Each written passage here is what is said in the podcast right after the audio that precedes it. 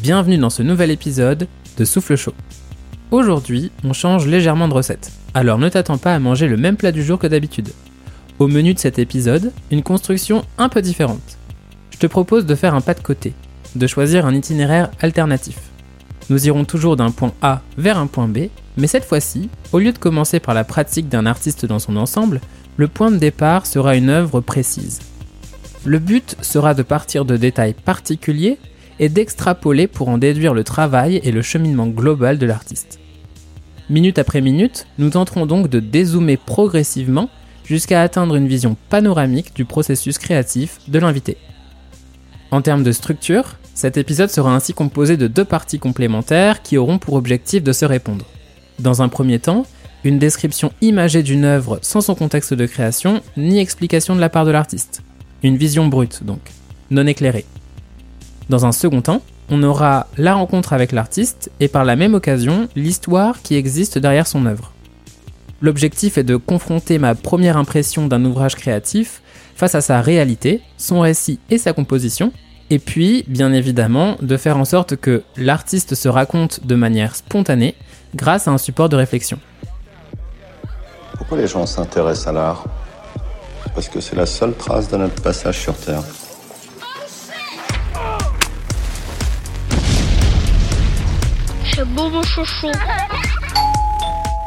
Mon invité du jour s'appelle Enzo Certa. Dans cet épisode, Enzo sera un peu notre père Castor, celui qui raconte de belles histoires au coin du feu.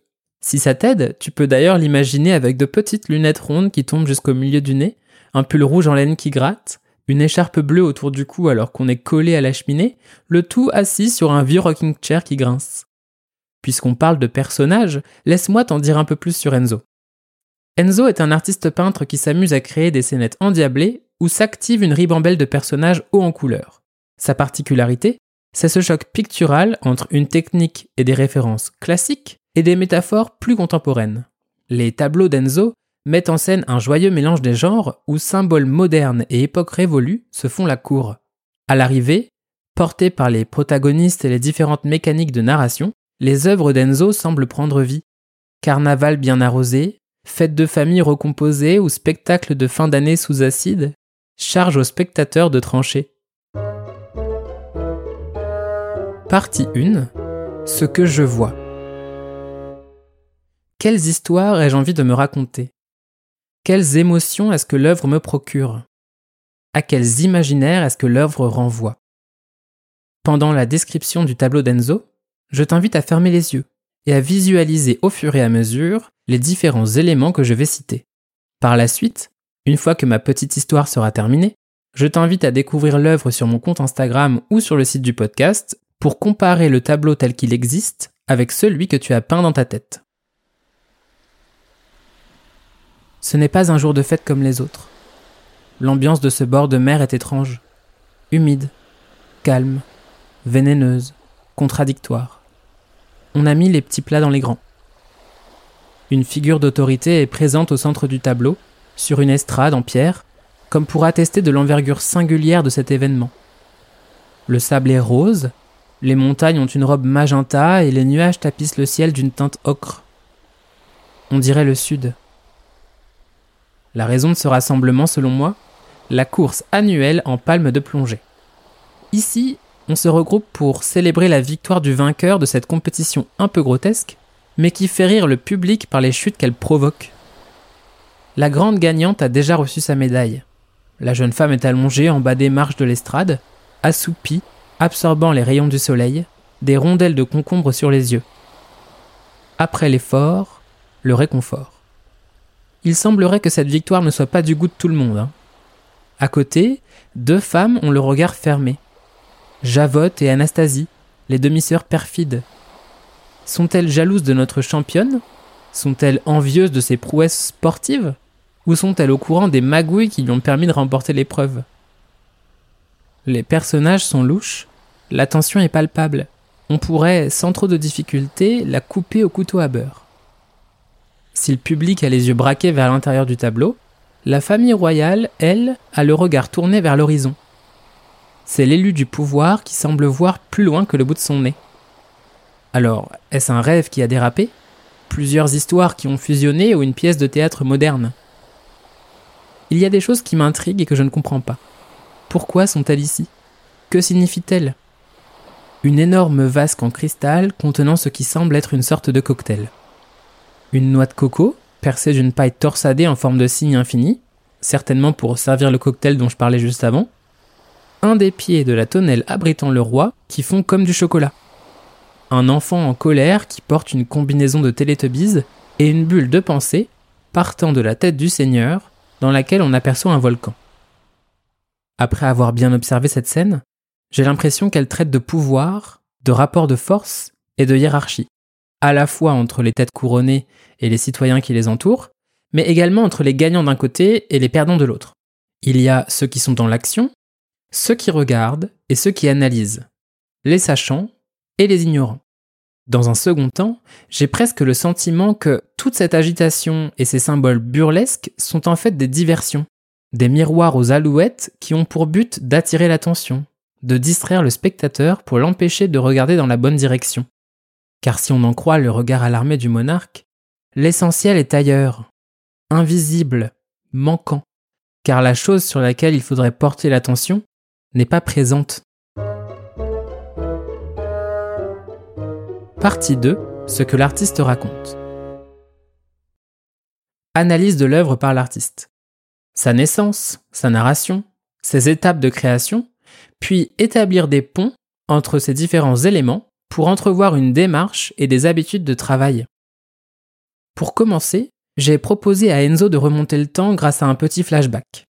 Un claquement de doigts et puis hop, un petit saut dans le passé de quelques mois pour revenir au moment exact où l'idée de cette toile est née. Enzo se remémore et puise dans ses souvenirs pour nous parler de l'ambiance, du contexte et des références qui l'ont poussé à peindre cette œuvre. Tout est une question de temporalité. C'est un tableau que j'ai fait euh, au tout début du confinement. Ouais, j'avais pas mal de textes euh, sur les pestes, euh, le hussard sur le toit, ce genre de, de, de textes de catastrophe, et j'ai voulu peindre la catastrophe. Donc j'avais trouvé des, des, très belles peintures baroques sur la peste hein, en Italie, en Espagne.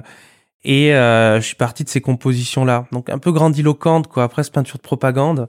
Là, il y avait cette idée de catastrophe. Voilà, deux tableaux où j'avais cette idée de catastrophe. Deux tableaux aussi où en fait j'étais à Montreuil, c'était mon premier atelier et, j'ai regardé puisque je me suis confiné dans mon atelier parce que je, savais, on, savait pas combien de temps on allait rester, donc je me suis dit je vais pas rester chez moi, le télétravail c'est pas possible pour un peintre. Et donc euh, je me suis dit ben tant pis, je vais dormir dans mon atelier. C'était littéralement dormir dans un garage, donc euh, j'ai dit au revoir à ma copine pour euh, deux mois et je me suis mis à la tâche et j'ai regardé par la fenêtre la population un peu bourgeoise de Montreuil. Il y a deux populations, quoi, des très grands précaires et une petite bourgeoisie, et donc j'ai regardé les voitures partir à la campagne. Du coup, le tableau est un peu parti aussi dans cet esprit-là, c'est-à-dire cette euh, cette ville tout d'un coup qui est devenue très ouais, qui a pris un, un visage très étrange. Je sortais entre euh, deux euh, deux moments d'atelier pour faire euh, voilà une fois par semaine, je sortais faire les courses. On savait rien sur ce virus, donc on restait calfeutré. J'écoutais les gens qui parlaient dans la rue et en même temps j'avais ce bruit de, il faisait beau, c'était très beau à ce moment-là, donc j'avais le bruit de la nature dehors qu'on pouvait pas aller voir. Et du coup, j'ai, je sais pas, dans le tableau est apparu un peu l'image du Vésuve. Tout d'un coup, j'ai eu l'Italie qui est revenue, ce soleil qui me manquait, cette sortie, et, euh, et j'ai pensé à, bah, ce personnage qui annonce la catastrophe. C'était quand même, euh, je, pensais à ce tableau de baroque où on dépeint souvent un saint qui sauve face à la peste. Bah, quand j'ai peint, j'ai pensé à quelqu'un qui en saurait plus que l'autre, quoi, qui viendrait l'annoncer, mais euh, mais un tableau c'est muet. Donc euh, ce qui me passionne avec la peinture d'histoire, avec la, la, capacité de la peinture figurative, c'est qu'on peut raconter plein de temps. D'ailleurs, la peinture relève plus près du cinéma que, pour, enfin pour moi, mais relève plus du cinéma que de la photographie. C'est absolument pas intemporel ou absolument pas. Il y a un temps dans la peinture. Il y a, tu peux raconter un avant, un après, ce qui va se passer. D'ailleurs, ce qui a été fait dans toute l'histoire de l'art. Euh, mais universellement, la peinture est silencieuse. Euh, elle ne parle pas, elle ne fait pas de bruit, mais donc il va falloir la faire parler par d'autres moyens. C'est ce que j'adore, leur faire parler la peinture. Pas forcément lui faire dire des choses, mais en tout cas la faire parler. Et là, bah, c'était cette euh, figure de, celui qui sait, qui savait dans le tableau. Et euh, là, il annonce la catastrophe. Donc, euh, il y a cette bulle de BD que j'adore parce que bon, moi, je, je, suis rentré dans la peinture euh, absolument pas par les dessins de Michel-Ange ou par les grandes œuvres. Je, je, bah voilà, moi, ma génération, c'était les dessins animés, la BD. Donc, du coup, je la refuse pas. Genre, des fois, je mets des bulles, je mets des textes.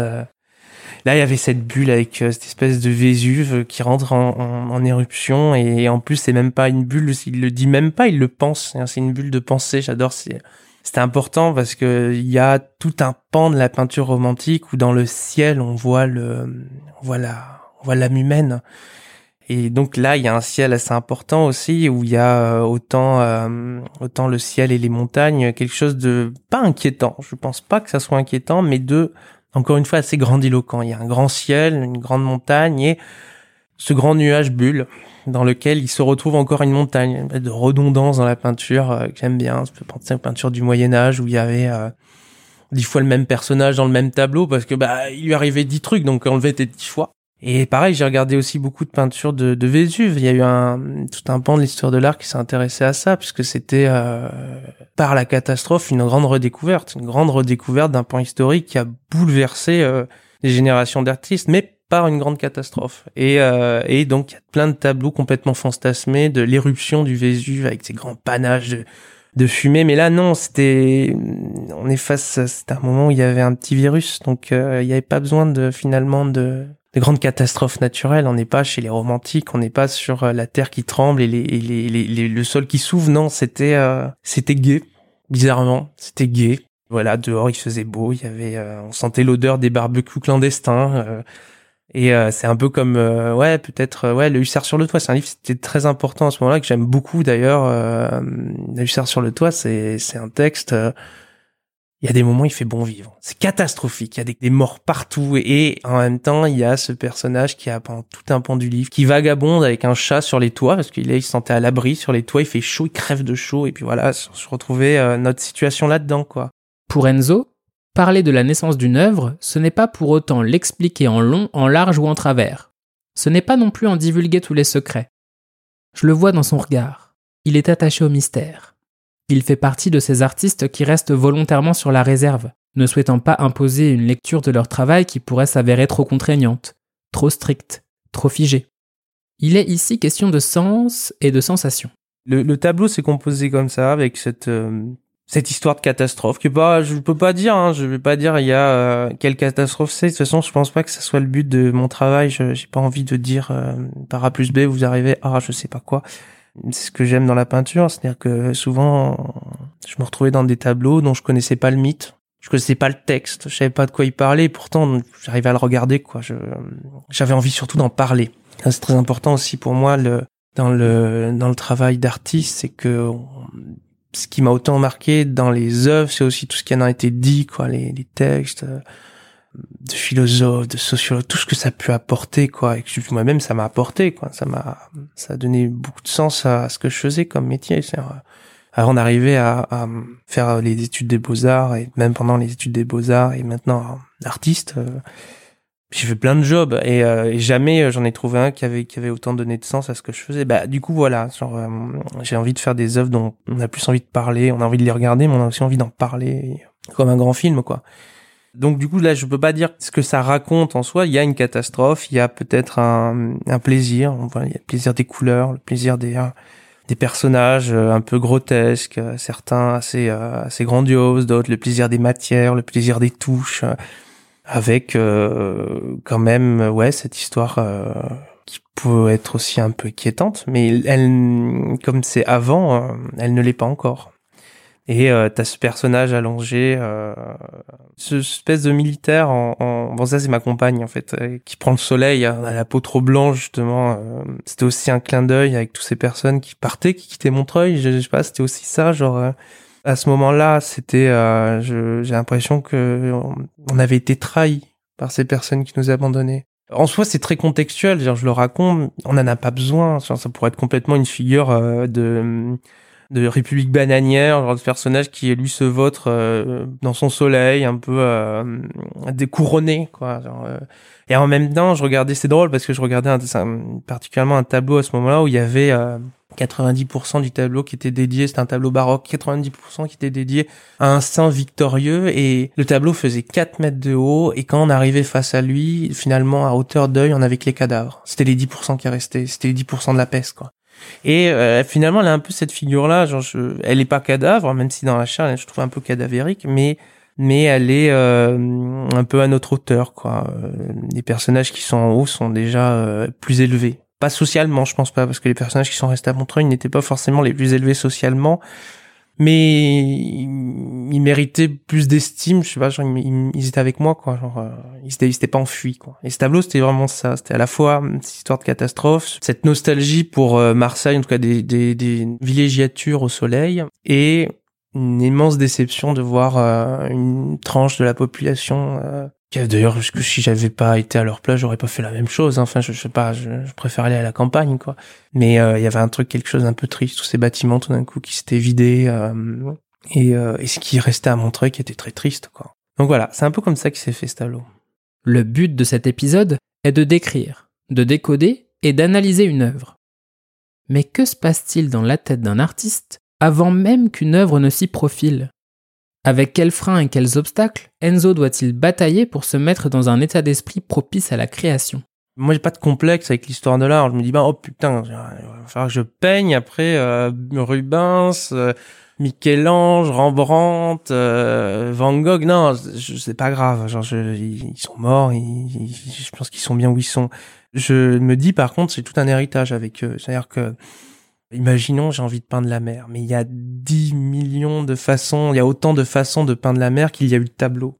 Donc du coup, quand je suis face à une toile, autour de moi, j'ai pas de photos, je n'ai pas de documents. Le tableau, il évolue par le dessin. Le dessin, c'est formidable, je peux tout faire une fois que j'ai appris à le faire. Et après, je peux même essayer d'apprendre à ne pas savoir faire, à, mal faire. Mais juste, j'ai des documents qui vont me permettre de savoir euh, un peu, bah, je vais prendre des photos, je vais dire, bon, alors comment pousse un brin d'herbe, comment se fait une vague, donc beaucoup de vidéos en fait parce qu'il y a beaucoup de choses en mouvement et énormément d'archives d'autres artistes. C'est-à-dire que j'ai envie de peindre la mer, il y a une quantité euh, formidable de façons de peindre la mer, il y a des façons de la peindre de façon même ratée. Euh, laquelle je vais prendre? Laquelle je vais choisir? Laquelle va, va être pertinent pour le tableau? Et laquelle va être aussi un petit plaisir pour le spectateur? Je pense que c'est ça qui m'intéresse, c'est comment moi je vais décider de euh, les choix que je vais faire pour que le tableau raconte des choses ou pas, enfin que le tableau il y ait une aventure, euh, une aventure de l'œil quoi. Donc ça va être ça, je pense la, surprise, ça va être d'arriver, de, de, il y a une vision globale, simplement résumée par la photo. Dire, on prend une photo d'un tableau, bon, t'as une vision globale, tu vois vaguement de quoi il est fait, et puis après t'as la vraie vision, c'est-à-dire celle de la pièce qu'on va voir en vrai. Et là, on se rapproche, il y a plein de choses. Il y a, euh, il y a des matières, il y a des épaisseurs, il y a des transparences, mais il y a aussi des touches, il y a des, il y a des, il y a c'est voilà il y a il y a y y a plein de strates euh, voilà que le, tout d'un coup ce, on va regarder de loin on va dire ah ben tiens il y a un il y a un nuage non en fait c'est c'est le fond c'est le fond qui va être transparent et tout d'un coup je vais mettre des éclats de lumière dessus et le ciel va être en matière. Et et en fait je pense que c'est tout ça qui va donner du sens aussi à la pièce. D'un coup on va se dire mais putain il a passé autant de, de temps à faire euh, tel pied. Quand on se rapproche donc c'est à dire peut-être le pied il est important. Peut-être qu'il est hein. D'un coup j'ai eu besoin de peindre ce pied de cette façon là mais c'est ce que je dis c'est aussi vrai que pour un écrivain euh, la volonté de s'attarder à parler par exemple de d'une pièce d'écrire une pièce d'écrire un objet il pourrait aussi bien dire, bah tiens, mon héros, il prend un bout de papier euh, et euh, il écrit. Ou alors il y a des auteurs qui vont dire, tiens, il va prendre le papier au toucher, il va avoir cette sensation, il va se rendre compte, nanana, nanana, nanana, et tout d'un coup, il va décider de donner du poids à ce papier, de donner une importance. C'est pareil avec la peinture. C'est quel point on va donner, quelle importance on va donner aux éléments qui vont être présents. Ça peut passer par la matière picturale, la couleur, la composition, mais aussi même par le support. C'est-à-dire que tout d'un coup, là, je peins sur de la toile, j'ai choisi ma toile, j'ai plein de rouleaux de toile différents parce que ça va changer l'œil, ça va changer la touche. Et puis d'ailleurs, je vais prendre le rouleau de toile, mais je peux aussi prendre de la moquette, parce que je vais me dire, je me, là, je suis en train de faire un tableau, genre, je vais faire un portrait de moi, euh, où je suis en train de travailler sur des monstres et tout, bah, je vais faire un portrait de moi, je vais prendre de la moquette. Mais quelle est cette bête poilue qui va apparaître? C'est autant de, de, de, de, de, possibilités plastiques qui, je pense, font tout le, le, enfin, ça fait des bijoux, quoi. Pour Enzo, l'infinité des choix plastiques permet de donner vie à des bijoux chaque tableau est alors plus ou moins orné de diamants, possède plus ou moins de facettes et brille d'un éclat qui lui est propre. Qu'en est-il de la notion de parure? Ou plutôt, si on revient au champ lexical de la peinture, qu'en est-il de la notion de série? En quoi l'œuvre dont nous parlons est-elle révélatrice du style de l'artiste? Comment s'inscrit-elle dans une démarche globale? Je pense que c'est une peinture qui est vraiment dans la continuité de ce que j'ai fait et des questions que je me posais. Plus c'était un moment de continuité. Et en même temps, euh, je fonctionne un peu par palier et je me suis dit bon là il y a un palier à faire parce que quand il y a un tableau qui se passe très bien, c'est que c'est acquis. Il y a quelque chose où on peut aller au-delà. Ça veut pas dire qu'on doit tout le temps aller au-delà. Hein. Il y a des choses, ça fait du bien aussi que les choses marchent correctement. Mais euh, voilà, c'est plus un tableau où je me suis dit, euh, ils étaient deux en fait. Je travaille beaucoup, beaucoup de tableaux en même temps. Là, j'en ai travaillé deux, deux grands de la même format ensemble. Les deux tableaux se sont plutôt bien passés. J'étais content quand ils étaient finis. Enfin, voilà. Des fois, ça te plaît pas. Moi, ça m'a plu à ce moment-là. J'étais content. Du coup, oui, quand je les avais finis, je me suis plus dit bon, il faut, euh, faut ouvrir une porte encore. J'ai pas tendance à fermer de porte et plutôt en ouvrir d'autres. Je me dis bon, euh, très bien, il y a cette bulle, elle me plaît. Qu'est-ce qu'on fait? Comment on fait? Est-ce qu'il faut intégrer du texte? Il y avait un malpin qui m'a plu, mais on peut aller peut-être encore plus dans le malpin. On a plein de pistes qui s'ouvrent et comment aller euh, au-delà? Il y a, y a par exemple, j'avais fait dans le tableau un sorti de jambe. Enfin, je, je sais que j'avais j'avais peint sur le mur de l'atelier, j'avais sorti la jambe. Ce que j'avais pas fait dans le lieu d'exposition et je me dis, mais par exemple sur ces tableaux-là, je me dis tiens, mais comment on peut faire sortir le tableau euh, autrement? Je sais que je fais beaucoup de décors dans mon travail. la scénographie, c'est quelque chose je je trouve vraiment intéressant parce que le théâtre, le théâtre est très important dans mon travail. Et c'est vrai que la question de montrer les œuvres, de créer l'espace, de créer des événements, parce qu'il y a un côté événement. La peinture, enfin moi je fais une peinture d'événement. C'est-à-dire, je, je, même quand je fais une nature morte, elle est rarement pas un événement parce que je passe du temps sur mes tableaux. Donc j'ai, j'ai pas vraiment peint un truc qui me fait chier de base. Euh, donc du coup j'ai essayé d'en faire ouais un événement, ça lui va bien quoi. Avec ce, ces tableaux-là, ils étaient dans la continuité et en même temps je me suis dit c'est trop facile, il va falloir aller un peu en avant et, finalement c'est ce que j'ai fait. Parce qu'ils ont déjà un nom ces tableaux. La peinture comme événement, comme réjouissance, comme spectacle pyrotechnique. En écoutant Enzo, on se rend compte à quel point la peinture est un outil d'épanouissement personnel, un espace de liberté, un lieu où tout est possible. On sent que ça lui tient à cœur que les personnages l'écoutent et jouent selon ses propres directives. Peut-on alors parler de théâtralité? Le théâtre, il est important, mais en fait, euh, j'aurais plus dit l'opéra. Je suis un grand amateur d'opéra. Déjà, j'en regardais petit, j'aimais beaucoup ça. Maintenant, j'y vais souvent. Il y a une dimension, euh, j'ai l'impression de voir la petite sœur de la peinture, quoi. C'est euh, total, c'est vieillot, c'est burlesque. C'est c'est un peu, on pourrait pas dire, c'est des fois le même public que la galerie. J'ai l'impression d'y avoir une sorte de ouais de cousin germain, quoi. Et et et il y a dans ce grandiloquent, dans ce camp démesuré, dans c'est un espace dans lequel je me sens bien. Et puis même la peinture en elle-même a toujours été très proche du euh, du théâtre et de l'opéra le cinéma aussi. Enfin je veux dire c'est des euh, c'est un moment. Ces médiums là créent des moments. Et, euh, et c'est un peu ce que je cherche avec la peinture ou quand je fais des expositions. Je, je me sens pas le peintre de la de l'anecdote. Alors vraiment je je peindre une nature morte, ça, ça ne tient pas longtemps la nature morte. Mais quelque chose devant moi, euh, il va très vite. Euh, je, vais essayer d'en trouver le feu d'artifice, quoi. Et je pense qu'il y a de, à travers l'histoire de l'art, il y a de très bons peintres de de l'anecdote hein, qui, d'une certaine façon, ont fait un moment très particulier. Je pense à par exemple Millet, euh, mais euh, Chardin. Enfin, il y a des peintres qui peuvent peindre des, des petites choses, mais moi j'ai du mal. J'ai bien que ça virevole dans tous les coins. Pareil, dans, l'opéra ou le théâtre, il y a cette, question du décor, du costume, du, euh, trucage, de, de toutes ces choses-là, en fait, que je retrouve vachement dans la peinture. Et puis, comme c'est des peintures euh, qui évoluent, quand je les fais, j'ai aussi cette sensation d'être un peu un metteur en scène. Il y a des personnages, mais pas tout le temps, mais j'essaye je, de comme un écrivain, d'avoir le, le, un mauvais polar, c'est-à-dire qu'il y a, il y a un événement, il y a une scène de crime, il y a quelque chose qui se passe, et moi maintenant, je vais vivre avec le temps d'une peinture, avec essayer de faire évoluer tout ce qui va se passer. J'imagine déjà la scène suivante, et j'ai déjà la scène euh, précédente en tête, il va falloir que ça, ça, ça, existe dans le tableau, tout ça. Donc il y a ce côté aussi où je me sens un peu metteur en scène, quoi. Je fais un appel, j'adorerais faire un film. ça m'éclaterait énormément. Ce que j'aime beaucoup avec les discussions qu'il m'arrive de mener, c'est que plus on avance et plus l'invité oublie le micro et finit par se débarrasser de ses appréhensions. C'est généralement dans les derniers instants de nos échanges que les cœurs s'ouvrent sans retenue, que la parole se libère pour de bon. C'est aussi grâce aux conclusions des interviews que j'apprends à aimer les fins, les fins de cycle, les au revoir et les silences qui s'annoncent. Car c'est toujours à la fin que les mots sont les plus justes et les plus vrais. Je te laisse donc avec cette conclusion d'Enzo, dans laquelle il se livre encore un peu plus. La création, ça a été pour moi le prétexte, l'opportunité de découvrir des choses, de lire des livres, de lire des auteurs, de, enfin, c'est un métier qui est assez formidable. Il n'y a pas de porte fermée. C'est un peu bateau ce que je veux dire, mais ça donne vraiment du sens à la vie. Après chaque tableau, après chaque euh, chaque exposition, j'ai appris, j'ai réfléchi, j'ai grandi, j'ai mûri. J'arrive pas à imaginer une vie autrement que comme ça. Enfin, c'est très mélodramatique, mais en même temps, c'est très vrai. C'est-à-dire que, euh, c'est un moment assez particulier. La peinture, c'est pas forcément. J'étais pas destiné à la peinture. Genre, c'était pas inévident. J'ai fait du volume, j'ai fait plein de choses. euh, J'ai envie de faire d'autres choses, mais avec la peinture, on est tout seul. C'est une chance incroyable, c'est-à-dire qu'on peut mettre en œuvre, euh, comme je disais, presque un film, n'importe quoi. En fait, sur la toile, on peut mettre en œuvre un grand projet en étant tout seul.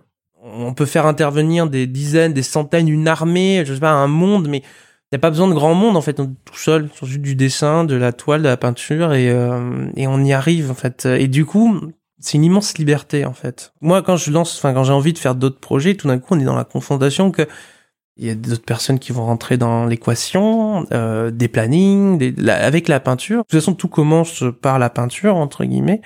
Il y a besoin de personnes. Et je pense que si je me suis euh, dédié à la peinture, euh, si j'ai passé autant de temps là-dessus, c'est parce que euh, il n'y avait pas de contraintes. On peut venir à n'importe quelle heure. euh.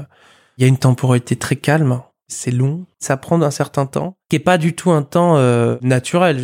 Naturellement, aujourd'hui, on a tendance à aller très vite. Imaginons, j'aurais- envie de faire une peinture d'actualité, j'en suis déjà en retard. Elle sera finie, elle sera montrée, ça sera déjà hors sujet. Donc, du coup, même dans ma façon de, choisir euh, le regard que je porte sur le monde, c'est un, un regard qui accepte ce décalage. Je, je préfère d'ailleurs regarder par le, le prisme de l'histoire. C'est pour ça que je regarde beaucoup les peintres euh, de toutes les époques. C'est-à-dire que même les auteurs, je- dans la création, il y a ce, cette chose d'intemporalité dans lequel, euh, enfin moi, j'ai pu à certains moments retrouver une extra-contemporanité. C'était émouvant de voir, voilà, je parlais de, du Sar sur le toit, de voir en lisant ces lignes qui ont été écrites il y a 200 ans, je crois, euh, de me voir moi des questions. Pas la même maladie, c'était pas la même situation, c'était pas, mais c'était, ça m'a touché, ça m'a appris. Et ben c'est un peu ça en fait. Euh, c'est cette temporalité tout d'un coup quand tu viens à l'atelier, quand tu commences à, à mettre en place ton travail, tu acceptes une temporalité qui me fait du bien. Étant un adepte de la sieste, je trouve c'est pareil. C'est voilà, c'est comme faire la sieste, c'est accepter un moment de débrancher c'est pas grave, il y a tout le monde qui court, mais euh, moi je vais me faire un peu de bien, je vais me débrancher me- et en sortir meilleur. La peinture, c'est une immense sieste. C'est d'ailleurs que euh, j'ai l'impression au contraire de me rebrancher quand je sors de l'atelier. Parce que si j'essaye d'imposer la temporalité que notre euh, société contemporaine nous met, je ne travaillerai pas. Je ne pourrai pas travailler. Enfin, je pense que moi, je ne pourrai pas travailler.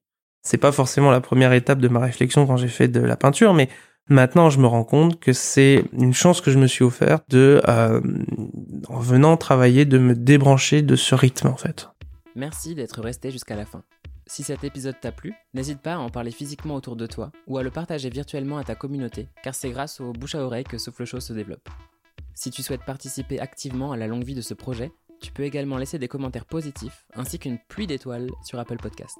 Pour tout savoir sur les prochains invités et suivre l'actualité de Souffle Chaud, je t'invite à te rendre sur la page Instagram du podcast.